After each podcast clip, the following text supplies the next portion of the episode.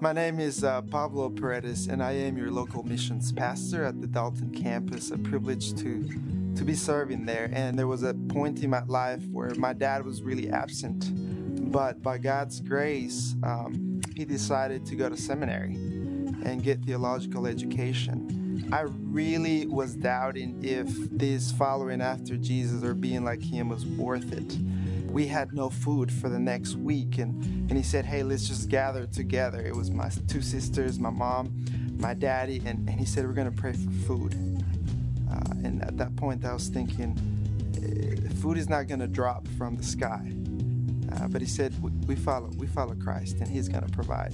So we prayed, and then the next morning, I remember just seeing Walmart trucks just coming into our seminary to give us free food.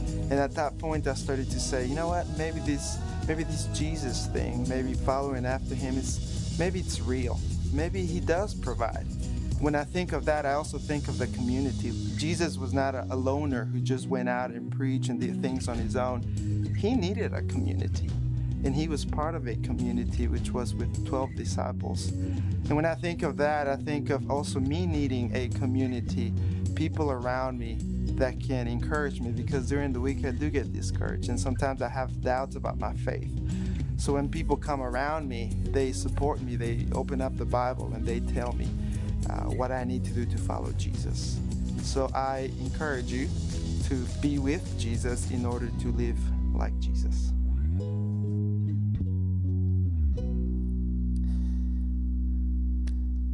Hey, my name is Matt, one of the pastors on our team. I am fired up just to be here and fired up to welcome you wherever you have gathered together uh, at any of our six locations here in uh, Northwest Georgia and the greater Chattanooga region of Tennessee. Thank you, thank you, thank you uh, for being here uh, for this series as we kick off, as we move into uh, part two of, uh, of Be Like Jesus. And my small group kicked off the other night. Man, we had a fantastic time just sharing where we are in our journey and, and praying that God would, uh, would move us forward.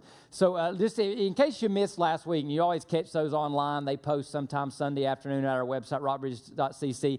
But, but one of the things we talked about last week is growing up, we always, you know, every one of us wanted to be like somebody. Maybe it was our dad, maybe it was Superman. Uh, in my case, it was Nature Boy Ric Flair, the professional wrestler, 16 time world champion, right? Uh, so, um, we always wanted to be like somebody. And, and, and, we thought, you know, we said, hey, what if that's indicative of, of a greater journey and a greater desire that maybe, maybe, maybe God put wired sort of into us? Like we all have a desire to be happy, we have a desire to have peace, we have a desire to have purpose. That maybe God wired this desire to be like someone to point us to our ultimate purpose.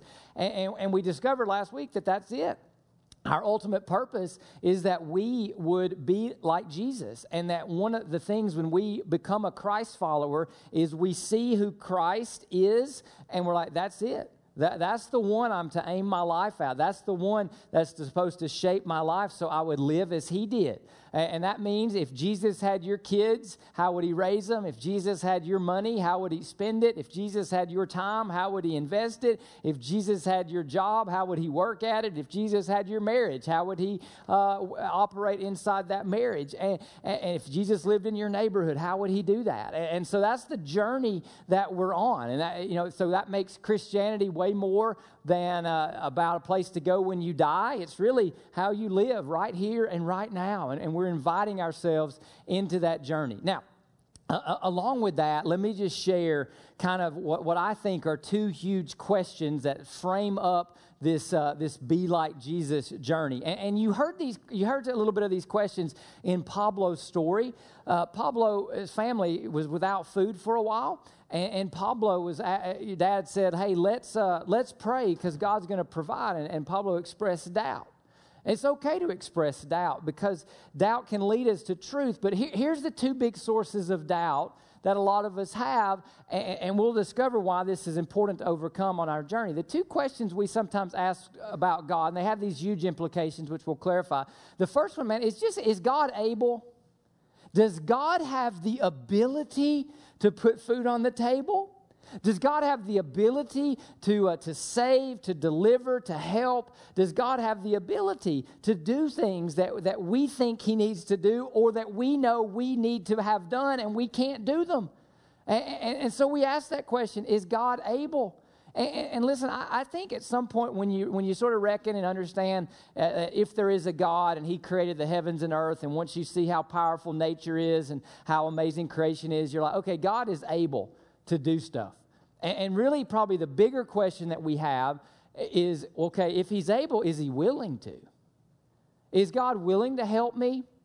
In my deal, my life, my situation. And, and, and, listen, a lot of people walk away from God here because they're like, man, if, if there is a God, and by definition, if there is a God, he's able, but God just doesn't seem really willing to help. God doesn't really seem willing to intervene. God doesn't seem willing to, to do what maybe I think he should do or what I think I need to be done. So is God able to put food on the table? Is, is God willing to put food on the table for people who would trust him? Now, here's why this is so critical and why, why I mean it just has huge implications on our Be Like Jesus journey whenever we have a lack of ability or willingness, it puts a limit on the relationship. Whenever we have a lack of ability or, or a lack of willingness, a relationship is limited. We begin to draw lines, like in your relationships with your friends or with your boss, or your coworkers. There, there's for better or for worse, you're going to say there's just certain things I'm not willing to do with you, or I'm not willing to do for you. And, and, wherever you draw that line, there's a limit in the relationship, correct? And same thing with ability. If someone doesn't have the, if your doctor doesn't have the ability, then you may end your relationship with that one and go to a specialist or go to another doctor. And, and so if we think that God does not have the ability to help me, it will limit our relationship with God. And we just will put some barriers around it. If we think God does not have the willingness to get involved, the willingness to engage, the willingness to help, then we start having when we start living like this. Well, God, if you're not willing to, I've got to do something. And we put our trust in ourselves, in money, in, in, in something else, right? And so wherever we draw the lines or think the lines are drawn, we put a limit on the relationship that we have with God.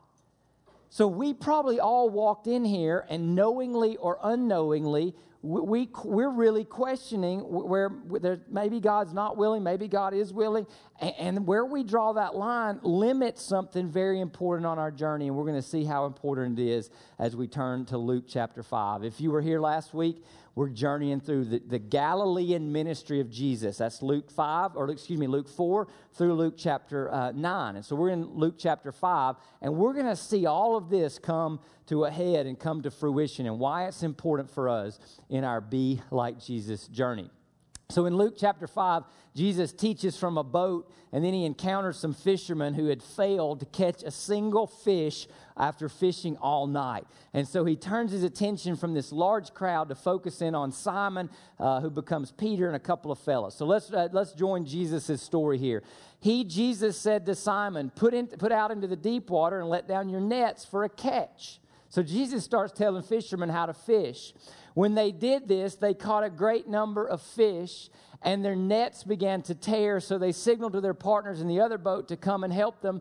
And they came and filled both boats so that they began to sink. Now, this story just simply illustrates this God, Jesus is God, God has the ability. There is no question that God has power over creation, that God has the ability. So now look what, when, when Peter's resolved that question, okay, God has the ability to do whatever God wants to do or thinks ought to be done. So here's what Peter does when this happens, and, and it's, it's really crazy. But he goes from ability to willingness. And here's what he does. When Simon Peter saw this, saw the great catch of fish, he fell at Jesus' knees and said, Go away from me because I'm a sinful man, Lord. So, so Peter realizes he is in the presence of the other, the holy. He's in the presence of God, and he knows he's, he's messed up. He knows he's not perfect. He knows he's anything but holy. And, and, and we all know that, right? We all know there's some things that just don't mix. You don't want germs in the operating room when the surgeon cuts open your body. You know, we all know, like, if we're dealing with a pregnant woman, we, we want to protect her and the baby, right? And we just know that certain things don't mix and match. And Peter's like, I cannot be in your presence because I am a sinful man. And what is his perception? What is he believing is true? It's probably something you've believed, and I've believed is true. God is unwilling to associate with sinners like me. God is unwilling to associate with sinners like me.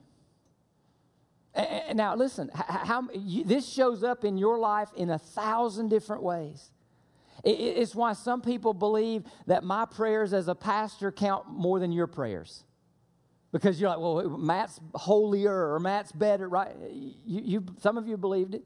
It's why some of you won't pray. It's why some of your friends won't come to church because I, I think God, I, I, don't think God wants anything to do with me. It's why when we when we would stand up and say, hey, we'd love for you to serve in a ministry, be a bridge builder with us, serve on a ministry team with us. Some of you immediately disqualify yourself because you think God would be unwilling to use someone like me. And, and so wherever you draw that limit, right? Wherever you have a, where you limit God's willingness, you limit your relationship with Him. You don't step out farther. You don't walk further. You don't give Jesus the steering wheel of your life because, hey, God, after all, is unwilling to associate with sinners like me. That's what Peter believes. Now, what, what does Jesus do into that? I mean, Jesus knows he's not, he's not perfect. Jesus knows he's a sinner. And, and you would think, well, maybe Jesus is going to say, all right, here's the 15 things to take care of you in your life, and then we're going to talk. Instead, Jesus says, Don't be afraid. Wow, just don't be afraid. Don't let your fears drive you from me. Because you know, you know, you know, fear can be based on a lie, right? I mean, how many of your kids believed in the boogeyman or saw a scary movie and couldn't sleep that night and it was a fictional movie? Fear can, if you believe a lie, it can cause false fear and you just start acting like it's true and you just start limiting. Well, Jesus doesn't want to be with me. I'm afraid to be in God's presence because, you know, I, I'm unholy. He's holy. But this is what he says from now on. And he says now. And that's you, Peter, as you are. You, Peter, as a sinful man, from now on, I'm with you in your sins. From now on, you will be catching people. I'm going to use you, Peter. Then they brought the boats to land and left everything and followed him. So, so, the limits of ability and willingness have been erased, and so the relationship moves forward, and they're going to live, these fishermen are going to live in proximity with Jesus, in intimacy with Jesus, in relationship with Jesus from that day forward. And here's the truth God wants us with Him. God wants us with Him. Such a powerful truth. Now, last week, we introduced you to, to how, how change happens. How does life change happen? How am I going to go from who I am now to who God wants me to be? How am I going to go from who I am to my, the, my best self? And, and, and we said it's three things it's the truth we believe in our head, it's the values and affections that rule our hearts, and then it's the choices and decisions or what comes out of our hands. What, what do I decide and where do I go? So, so look what's happened. Peter in his head thought, God is unwilling to associate with me. And so there was a block. And so he drew a line and said, Go away from me, God. See, if you believe God doesn't want to be with you, then guess what? You run from God, you hide from God, or you rebel against God. That's what you do. If you believe God's not interested in you because you're not holy enough, good enough, smart enough, haven't been to church enough, you know, messed up too much, then you just start putting limits because you suddenly assume in your head, hey, God is unwilling to associate with me. Now, what happened? Jesus said, invited him out of his unbelief, didn't he? He said, no, no, no. Don't be afraid. Don't let fear rule your heart. From now on, you are going to go and live on purpose. You're going to decide to follow me and you're going to catch and influence people. So Peter believed the truth. Peter treasured the opportunity to be with Jesus. He treasured it more than he ch- treasured his fishing boat, his fishing business, and his fishing career. So his values realign, and he says, I'll follow Jesus. And Jesus is going to train him to be a disciple. He becomes one of the first apostles, one of the pastors of the church. All because what? Truth entered his mind, values changed in his heart, and it showed up in his life. So let me stop for just a second. One of the most important things I can ask you, one of the most important things you can answer in any, in any period of your journey is this question What do you think comes to mind when God thinks about you? When God thinks about you, say your name. When God thinks about you, right, what do you think comes to mind? Such an important question. Now, look, I, have lived here long enough and, and I've asked this question enough times. And, and here's what I think we sometimes think. I think when we think, when God thinks of Matt Evans, I think God thinks of do, don't, and done. Matt, you need to do this. Matt, you don't need to do that anymore. Matt, what have you done? Now, now, now when we think that way, we suddenly start doing what Peter did, and we think, well, I, God must be unwilling to draw near to me because of what I do, what I don't do, and what I have done. And so we say, okay, God, just, just keep your distance. I'll come to church most of the time, but that's it. I, will pray before meals, but, but that's it because I don't really think you really want to be with me. So, what do you think comes to mind when God thinks about you? I think this story, and I think the story of the Bible teaches us it's not do, don't, and done, it's with. I want to be with you, Peter. Don't be afraid. I want to be with you, Matt. Don't be afraid. I want to be with you and you and you. Don't be afraid. Yeah, but God, but God, God, God, you don't know what I've done. You don't know what I don't do. And you don't, yeah, I do. And I still want to be with you. And you know why this is so important? Because being with comes before or precedes becoming like. You can't be like Jesus unless you are with Jesus. See, you know what religion does? Religion says, be like, be somebody, be spiritual, and then God will draw near. Jesus reverses that. He says, be with me, and I'll help you become like you were created and destined to become. See the difference? You see the difference, right?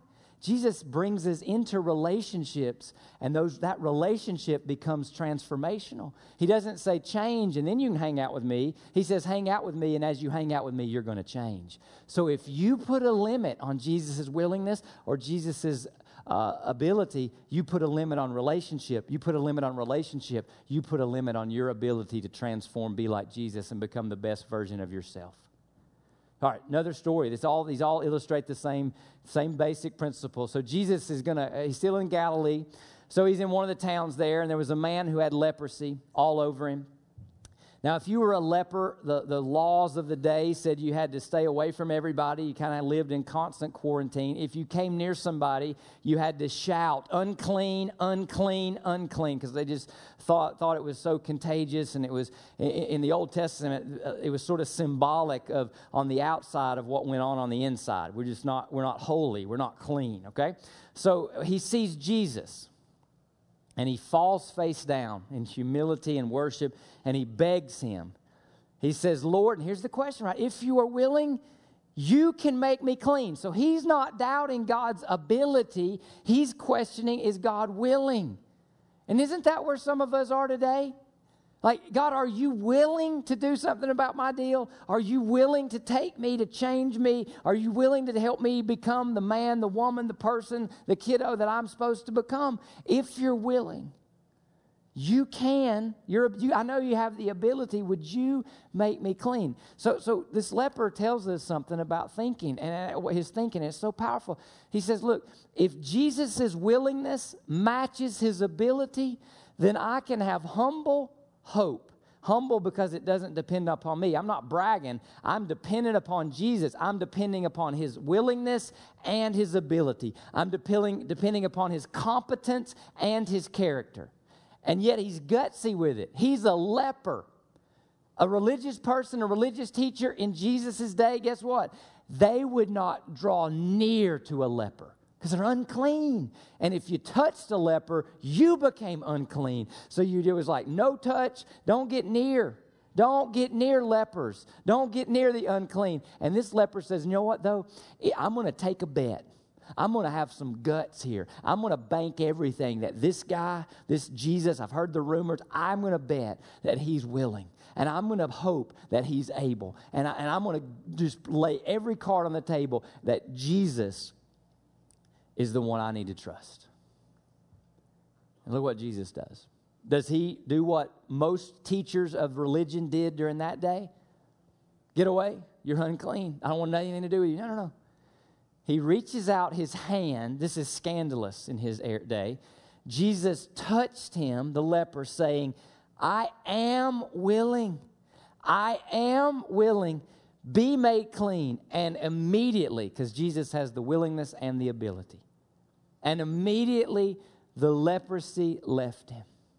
And then he ordered him, he said, Tell no one, but go and show yourself to the priest. This is what the law of Moses required, and offer mo- what Moses commanded for your cleansing as a testimony to them. Go show them what happened, go show them what went on. And now we start to get a bigger picture of when God draws near to us and we understand His willingness and His ability, and, and, when there's no limits on God's ability and no limits on His willingness, and we accept that and we put our confidence in that and we have humble, gutsy hope to bank everything upon that, then we see this that God draws near to be with us so He can start to do something for us. It's not we got to do something for God, and when we do something for God, then God will then be with us. It's no, we draw God draws near to us, we draw near to him, and God begins to change us and do something for us. In this case, he cleansed a guy who's been declared unclean most of his adult life. So as we're saying, God, we're on this journey to become someone. All of us are on that journey. It's the most important question of our life. Who am I becoming? We see in Christ who we're made to reflect. We see in Christ who we're supposed to model our lives after. We see in Christ the one that needs to replace Superman, that needs to replace People magazine, that needs to replace, you know, the great athlete or the great business person that we're all emulating or seeking to be like. We see in Christ, oh, that's the one I'm created to reflect. That's the one I'm created to be like. That's the one who needs I need to take cues from in my marriage. That's the one I need to uh, under, be mentored and apprenticed and st- uh, a student of for how to be a business person or how to be a dad or how to be a mom. That's the one.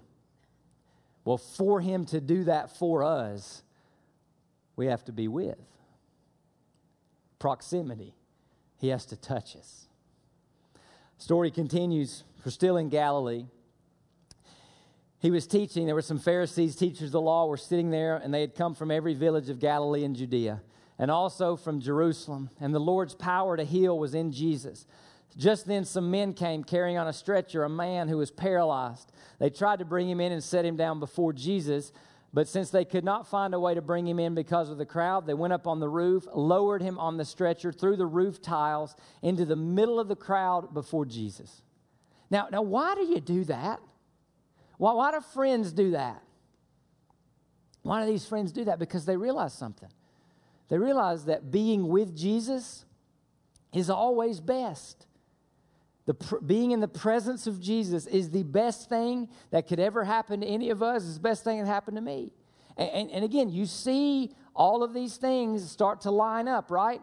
If I believe in my head the best thing I can do for you, the best thing that can ever happen to me is I can be with Jesus. And I value that so much in my heart that I am willing to sacrifice. In their case, what did they sacrifice? They risked. In their case, they damaged another man's roof. They did what, because they so believed the truth that the best thing they could do is be, get their friend to Jesus. And they were willing, and they valued that so much, they were willing to pay any price and take great risks to get their friend as close to Jesus as they could. And then Jesus sees all this happening, and look what Luke describes what he saw seeing their faith. See, faith to Jesus is when all of these things align. Faith is not, I believe in my head, but it never shows up in my life. In fact, if what you believe in your head is not showing up out of your hands or out of your life, you're choosing, you're deciding, you're living, you don't really believe it. Belief always shows up in behavior.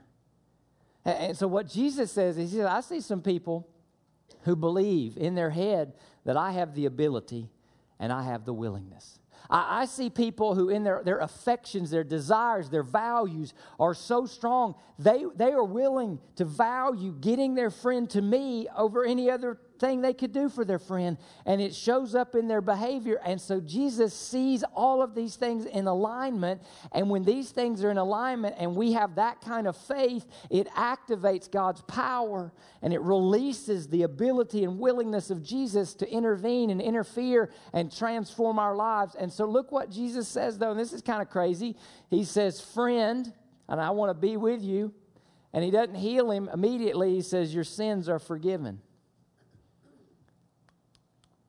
No, no, no, no, Jesus, no, no, no, no, no, no, no, no, no, no, no. He can't walk. And Jesus like, yeah, yeah, yeah, yeah, yeah, but, but, but, um,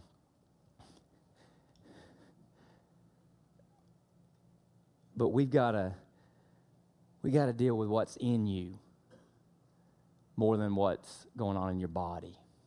We got to deal with what's inside of the heart, inside of your brain. We got to deal with that. So he says, friend, your, friend, your sins are forgiven. And, and so, what we have to see in all that is listen, when we think about God's being compassionate and God's being loving, we always want to judge God's compassion and God's love by what He does to us or around us. You know, God, make my day better. God, make my marriage better.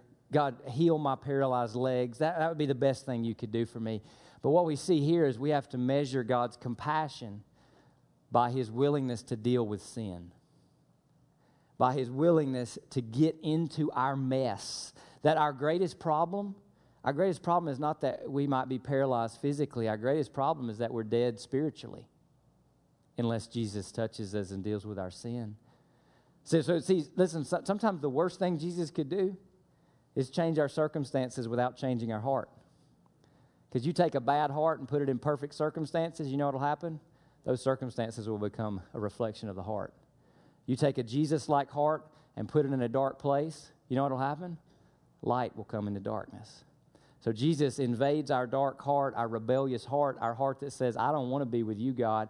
I want to do it my way. Jesus enters that heart, forgives that heart, and cleanses that heart like he cleansed the outer leprosy of the leper.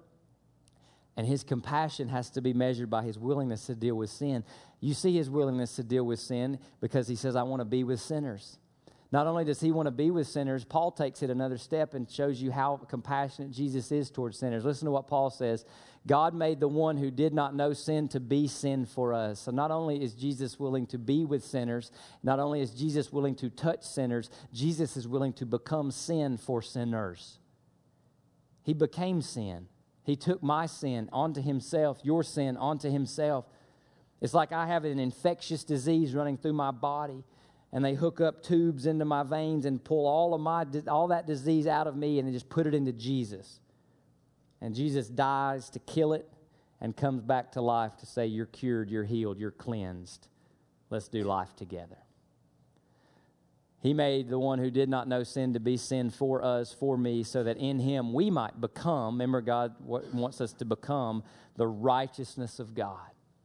So the best God can do for me happens in me the best God can do for me is going to be something in me. And that's what we see in, in, in this story, what we see from this leper. So, so I, I need to, st- I just want to stop and just share this with you. Have you ever let Jesus have that kind of access into your heart? Stripped away religion, stripped everything away, and said, Jesus, have your way in me. Jesus, I need you to cleanse inside of me. So, so how, what does that look like? The easiest way I know to explain it, explain the good news of the gospel, is to use this word base. That, hey, I, I, I want to. I believe that Jesus is who He says He is. He's the Son of God. That He died in my place. He died my death. He died instead of me. And he rose again in a resurrection three days later, came back to life, demonstrating his victory and his ability and his power to deal with death, to deal with sin. But I have to accept that gift. It's unearned, it's undeserved. I have to accept unearned, undeserved forgiveness. Unearned, undeserved forgiveness. And then I switch and I make Jesus the new Lord. Sex is not my Lord. Drugs are not my Lord. I am not my Lord. My career is not my Lord. My kids and other people are not my Lord. Jesus is my Lord. And I'm going to live a new life becoming more like Him. Because I'm going to, I was created to be like Jesus. And then we express all of that through baptism, which, is, which articulates and illustrates these things, and we move our lives in a new direction. If today is the day you need to give Jesus the steering wheel of your life, is today the day you need to have your sins forgiven and the rest of your eternal life begin? Today is the day you need to say something like this Hey, Jesus, I'm saying yes to you. I believe you. I accept your gift. I'm going to make you the Lord of my life. I want to live every day becoming more like you. There's like blue cards in front of you or under your seat. You can take one of those cards and just let us know you made that choice, that decision. You have you've said, "Hey, I know how willing Jesus is to save guys like me, ladies like me." And I, and I know He has the ability to do it because He rose from the dead. And just give Jesus the steering wheel of your life. And then we move forward as students of His, right? Last story we get in Luke 5 and it deals with another sinner. After this, after what? After he healed the leper, Jesus went out and saw a tax collector. So we got four stories dealing with four sinners Peter, the leper, the paralyzed man, and now we have a tax collector. Tax collector in this day was a Jewish person who basically robbed fellow Jews. The Romans, said, the Romans would set the tax rate. Let's say the tax rate was 20%. The tax collector could say, Well, I'm going to charge 25%. He'd give the Romans 20% and he would keep 5 Very wealthy, but a scoundrel. So Jesus goes out and sees a tax collector named Levi sitting at the, sitting at the tax office, and he said to him, Does he say, Hey, don't do that anymore? No. Does he say, Do this? No. Does he say, Hey, what you've done disqualifies you? No. What does he say? I want to be with you. And here's the invitation follow me. Follow me. So, leaving everything behind, he got up, and Matthew, he began to follow him. Now, Matthew teaches us the crux of the lesson for today. Matthew realizes what we've got to realize today. We walked in here, most of us have put limits on God because we doubt His ability, or more likely, we doubt His willingness. When we doubt His willingness, we don't pray like we should pray, we don't hope like we should hope, and we start living as if everything depends upon God because God can't really be trusted. Or we'll trust God when it gets really bad, but everything in between, we've got to handle it because God's not really that interested in my deal, my life, or my situation. But here's what the tax collector, Matthew, teaches us. Once we realize once we see God, truly see God, and Jesus shows us what God is like, Jesus shows us God has both the willingness and the ability. God has the power and the compassion. God has the, the truth and the competence and the grace. Once we see God, any unwillingness is now on my side, not God's. And, and so we have to be willing to admit God, I now see you are willing. It's me that am, I am not willing to give you the steering wheel. I am not willing to leave everything and follow you. I am not willing to go on this journey to becoming the best version of myself. And it goes back to these things that have to be aligned. I can believe in my head Jesus is best, Jesus is gracious, and Jesus is compassionate. But if I love my fishing boat, my fishing business, if I, lo- if I, if I love my tradition, if I love my tax collecting, what you fill in the blank, if I love that more than Jesus, I will not look anything like Jesus. And I can go to church and say, hey, I believe in God. But what's going on in my heart and what's coming out of my hands is anything but belief in God. But Matthew, a sinful tax collector, I believe Jesus wants to be with me. I see in Jesus who I was made to be like. I am not made to be like a tax collector. I am not made to be a thief and a robber. I am not made to have money as my God. I am bigger than being rich in this world. So I will leave everything and I will follow him. And all three of these things align. All three. And then here's how the story ends. And this is the whole, this is the whole crux of these four stories. So then Matthew, Levi, has a grand banquet for Jesus at his house. Now there was a large crowd of tax collectors and others who were guests, there's our word, with them. Jesus with scoundrels, Jesus with sinners. I, I, I tell you this story, Rockbridge. I, I think if we ever start having church and it's only, you know, quote, religious people and spiritual people, I don't think Jesus would come to our church. I think Jesus wants to deal with people, people. He wants to be with us that much and with you that much. But what do we have? Religious spirits so the Pharisees and their scribes were complaining to his disciples. What were they complaining about? Why do you eat and drink with tax collectors and sinners? Why are you hanging out with them? One of the greatest compliments someone ever paid Rockbridge was this. They, they came one or twi- once or twice. They said, I won't go back there. And somebody said, Well, why won't you go back there? Well, they let anybody go to that church. I was like, Thank you very much. Somehow you've missed Jesus.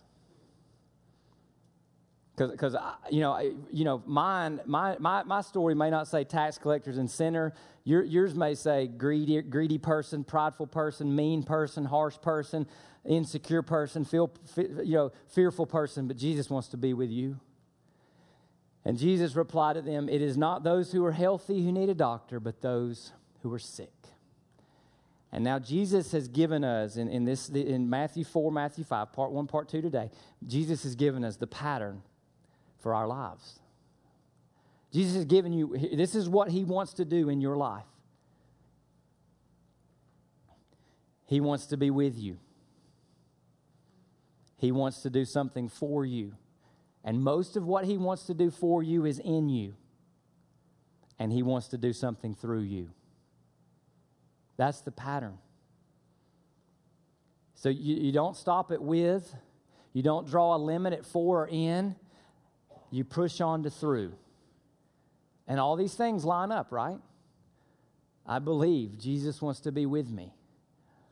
I believe he wants to do something in me. And then I let him do something through me. When all those things align, then, then, then it's beautiful. See, it's not just supposed to be about us, it's supposed to be about what God does through us. So, another pattern, another way to look at this is Jesus brings us into relationship. He, he puts us in a discipleship relationship with Him where we're learning from Him and unlearning from Him. That's why we're all in Be Like Jesus groups. That's why we're all opening the Bible, the Word of God. That's why we're all praying, Teach me, Jesus. I have to unlearn and learn. Peter had to unlearn. God's unwilling to be with sinners. No, no, God's very willing to be with sinners. We all have stuff to learn, stuff to unlearn. That's discipleship. And then it's partnership as God uses us in this revolution of good overcoming evil, in this revolution of being blessed in order to be a blessing. Let, let, me, let me start right here. Let me start right here for just a second. All of us have a sphere, a platform, right? We got a marriage or we got kids, we have a job, we have a neighborhood, right? I want you to think about this. The greatest thing my kids need is to see Jesus in me. The greatest thing my wife needs is to see Jesus in me. The greatest thing your job needs is for you to do that job the way Jesus would do that job. The greatest thing that my neighborhood needs, your neighborhood needs, and we can go on and on and on and on and on. And when you start to understand that, you realize the flow of Christianity. Jesus invites us to be with him, no limits, because he is willing and he is able in that relationship of no limits, Jesus can start to touch us, cleanse us like the leper, heal us like the paralyzed man, doing something for us, which predominantly is inside our heart of hearts, so that then he can do something through us. And this can happen instantaneously. Like Matthew, the day he got saved, the day he decided to go and give everything to Jesus, what did he do? He started blessing other people. He said, I can at least invite them to my house and have Jesus over so Jesus can be with them the way he was, is with me. So, so here's our question today. A couple, I'm going to give you a question, some encouragement, and a vision, okay? Here's the question Am I following? Let me state it another way Am I with him? That's really the question. It's not, do I believe something in my head? If it's not coming out of our hands, it's, not, it's not faith that amazes Jesus and releases his power. So, am I following? Now, let me tell you what Matthew, and I want to be straight with you. Let me tell you what Matthew recognized, what Peter recognized. Following Jesus will cost me something, being unwilling to follow him will cost me everything. You know, so we start thinking, man, Peter left everything, Matthew left everything. Yeah, but what would what have happened if they didn't leave? What will happen if you hold on to whatever's keeping you from following Jesus? You ever thought about that? But what was going on in their hearts and what they saw through faith, he's the one. He's worth it. He's, he's, I, I wasn't created to be a tax collector. I wasn't created just to be a fisherman in the Sea of Galilee. I, I, I wasn't created to be unclean. I was created to be forgiven, to be free, and to live a full life by letting Jesus live his life through me. So, Jesus' vision for us is this Jesus will use me not as I am, but as I am following him. He'll use me as I am, or use me, but not as I am, but as I am following him. Back to the first question Am I following? And I just want to give us one encouragement, okay? Just don't stop. Don't, don't stop at a perception. Peter could have stopped and said, Oh, Lord, you're unwilling to be with someone like me. The leper could have stopped and said, Jesus will never touch or have anything to do with someone like me. The, the paralyzed man's friends could have said, Oh, it's too crowded at the door, maybe another time. Matthew could have said, Oh, let me hold on to a little bit of my business because it's pretty good. Don't hold on. Don't stop. God's got this vision for you. Say yes to that.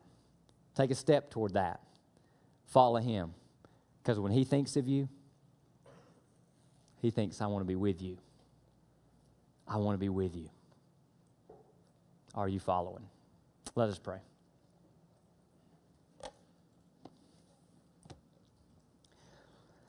Hey, God, I, I just want to invite you in all of our souls and minds, hearts, and hands today, just to let us uh, continue to, to just embrace this vision that you've given us, God.